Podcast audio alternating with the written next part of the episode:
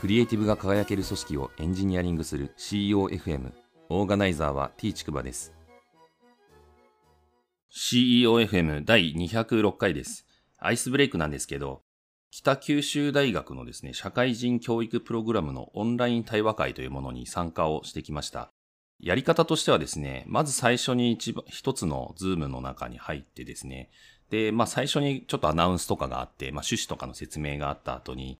あらかじめ設定されていた5つのテーマごとに分かれて、えー、それぞれのズームの URL が発行されていて、そちらで興味関心があるところに参加するみたいな感じですね。テーマとしてはパラダイムシフト、コミュニケーション、人材育成、イノベーション、制度と組織っていうこの5つのテーマがあって、えー、それぞれに分かれて、えー、 Zoomに入り直すというような流れでした。で、私はあの制度と組織というですね、5番目のやつに参加をしてきまして、えー、こちらではあのガイアックスの CCO、チーフカルチャーオフィサーのですね、えー、木村さんという方のインスピレーショントーク、まあ簡単に言うと話題提供があって、えー、で、その後にですね、えー、 Zoomのブレイクアウトルームに分かれて対話をするみたいな、あそんな感じでした。で、戻ってきてですね、またあの全体の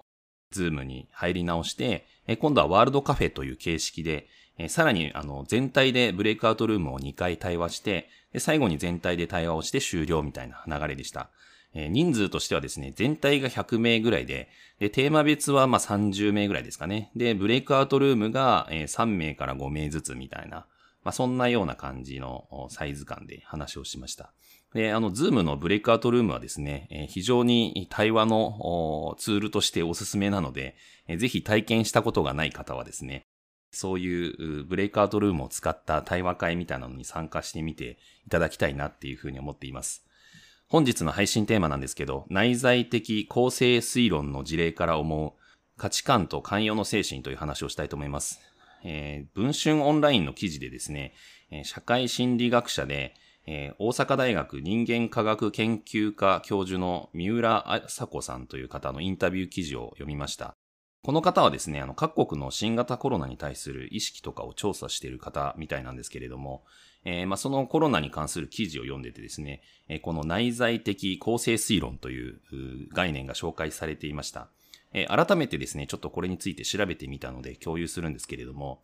え内在的構成推論っていうやつはですね、えある人に起こった不運な出来事を因果関係が存在しないのに、その人の過去の道徳的失敗に原因があるとみなす考え方というふうに説明があります。まあ、簡単に言うとですね、悪いことが起こったのは、その人物が悪い人物だからとか、その人物が過去に悪い行いをしたからだっていうふうに捉える考え方のことですね。えー、内在的構成推論って、えー、宗教性が高いほど行われやすいっていうふうに一般的にはされてるみたいなんですけれども、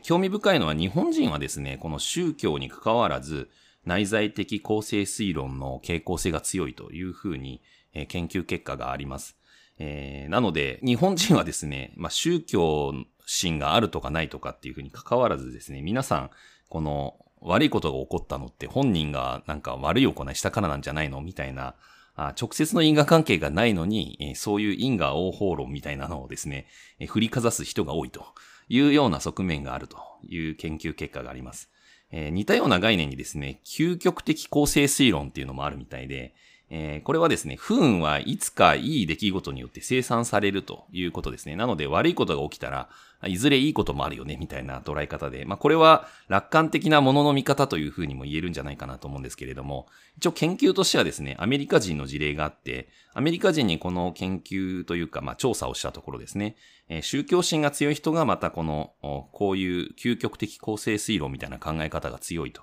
いうふうにされているという感じですね。えー、そういうまあ研究結果があるというのがありました。で、この内在的構成推論のですね、事例みたいなものをちょっと考えてみたんですけれども、まあ、まずですね、よく耳にするのは日頃の行いが悪いっていう言葉ですね。えー、まあこれはあの、まあ先ほどの因果応報論みたいなのに通じるのかもしれないんですけれども、まあ簡単に言うと因果関係があんまりはっきりしないようなものについてですね、えー、出来事について不運なものの言い訳みたいな感じで使われることがあるんじゃないかなっていうふうに思います。まあ、安易な因果関係の説明とも言えるのかもしれないんですけれども、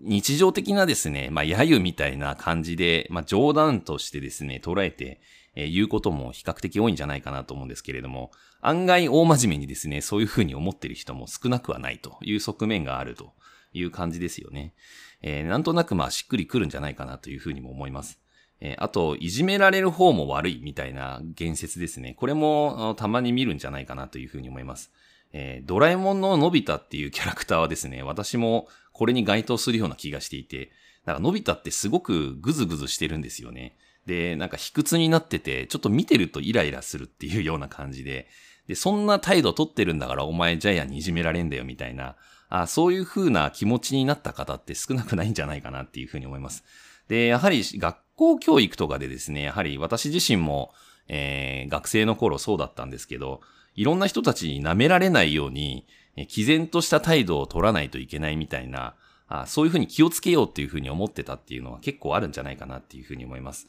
えまたあの、コロナに感染するっていうことですね、えについてもこの内在的構成推論って結構見られるんじゃないかなと思っていて、まあ、やはりコロナに感染する人っていうのは感染予防対策をきっちりやってないと。まあ、自ら3密に打って出てってしまったうっかり者だみたいな捉え方って日本の中には少なくとも結構根強いような気はしています。えー、まあそんな感じで、まあ内在的構成推論の事例っていうのは比較的よく見る気がするんですけれども、まあこの事例から思うことをですね、3つお話しするんですけれども、え、1つはですね、安易な因果応報みたいな考え方っていうのは、慎重になった方がいいなっていうふうに思います。因果応報論みたいなものって、まあ仏教的な考え方だとは思うんですけれども、私自身もそういう考え方みたいな、まあ要するにいい行いをすれば、いいことに巡り合うみたいな、あそういうことはですね、なんとなくその自分に身に染みてるという側面はありつつもですね、まあ、この現代社会においてはかなり因果関係が複雑になってきているので、うん、もうちょっとですね、その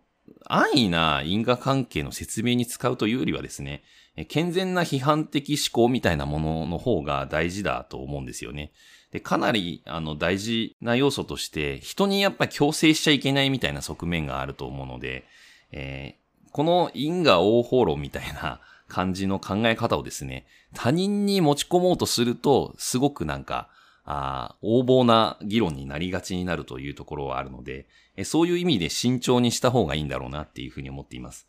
二つ目なんですけど、え、暴力的なものっていうのはですね、絶対にダメだっていう考え方は、あ大事にした方がいいんだろうなっていうふうに思っています。先ほどのいじめの例なんか典型だと思うんですけれども、やはりいじめる方っていうのはですね、暴力に訴えていたりするケースがほとんどなので、やはりいじめられる側に問題があるというよりはですね、その弱者に対して暴力を振るっている強者に該当する人が根本的に悪いんだっていう価値観っていうのは結構大事な要素なのかなっていうふうに思うので、まず暴力的な行為そのものは絶対的に否定されないといけないという側面があるんじゃないかなっていうふうに思います。えー、あとまあ他人に対してですね、強制するっていう先ほどの考え方もまあ同様で、やはり他人への、まあなんか強制的なアプローチで、こう何かを強いるっていうことをですね、やろうとするっていうのも、えー、広い意味での暴力的なアプローチと言えるんじゃないかなと思うので、まあ、単に暴力的というと、暴力、まあ、肉体的に苦痛を与えるっていうだけじゃなくてですね、精神的な苦痛の与え方だったり、その人の内発的動機じゃないところで、無理やり従わせるみたいなやり方も、また暴力的なやり方だっていうふうに認識をしないといけないのかなっていうふうに思います。え3つ目なんですけど、対話的なアプローチしかないってことですね。えやはりあのコロナの件で、え、明らかになっていると思うんですけれども、やはりこのコロナの感染症対策についてもですね、みんな異なるんですよね、基準が。でそういうふうに考えていくとですね、コロナに関して何が暴力的だというふうに感じるかっていうのが人によって違うっていうことですね。だからこそそういう自粛警察がちょっと行き過ぎたような対応っていうのが出てきたりするわけですね。まあ、人によってはですね、例えば東京から地方に帰省することそのものが人の命を軽視している暴力的だっていうふうに感じる人もいると。で、ただ私自身はですね、批判的思考した方がいいという側面で見ると、やはりその単純に移動そのものが悪というわけではなくてですね、やはりその移動先で、えー、感染症対策をやらずに振る舞ってしまうことが、えー、問題であるっていうふうに捉える方がいいというふうに思っているので、まあ、この辺の基準もですね、えー、人によってバラバラだということをですね、認識する以外になくてですね、で、この辺の、ま、基準みたいなものをある程度その揃えていくというかですね、えー、まあ、そういう考え方もあるよねっていう、その立場の違いみたいなのを理解するっていうのは、やはり対話的なアプローチしかないんだろうなっていうふうに、え、思っています。でも最悪ですね、この基準っていうのは揃わなくてもいいと。え基準はそれぞれあって叱るべきなんだっていうふうに、その差異を認めるっていうこともですね、え非常に大事で、ただ、そこに至るまでの対話的なアプローチというか、プロセスがあるのかどうかっていうことが大事なんじゃないかなっていうふうに思っています。まあ、最後にですね、この暴力的なものっていうところに関しては、やはり、えー、その命を大事にするっていう価値観があるかないかだと思っていて、まあその価値観さえ根底にあるっていうことが理解できればですね、まああとはその対話をした上で、えー、どういうふうに考えるのかっていうのは、まあ寛容の精神が求められると言いますか、まあ人に対しては寛容であるっていうことが大事なんじゃないかなと。自分の考えを相手に押し付けないっていうのが大事な姿勢なんじゃないかなっていうふうに思いました。第206回の配信は以上です。ご意見ご感想などあれば、Twitter アカウント t ちくばまでハッシュタグは CEOFM です。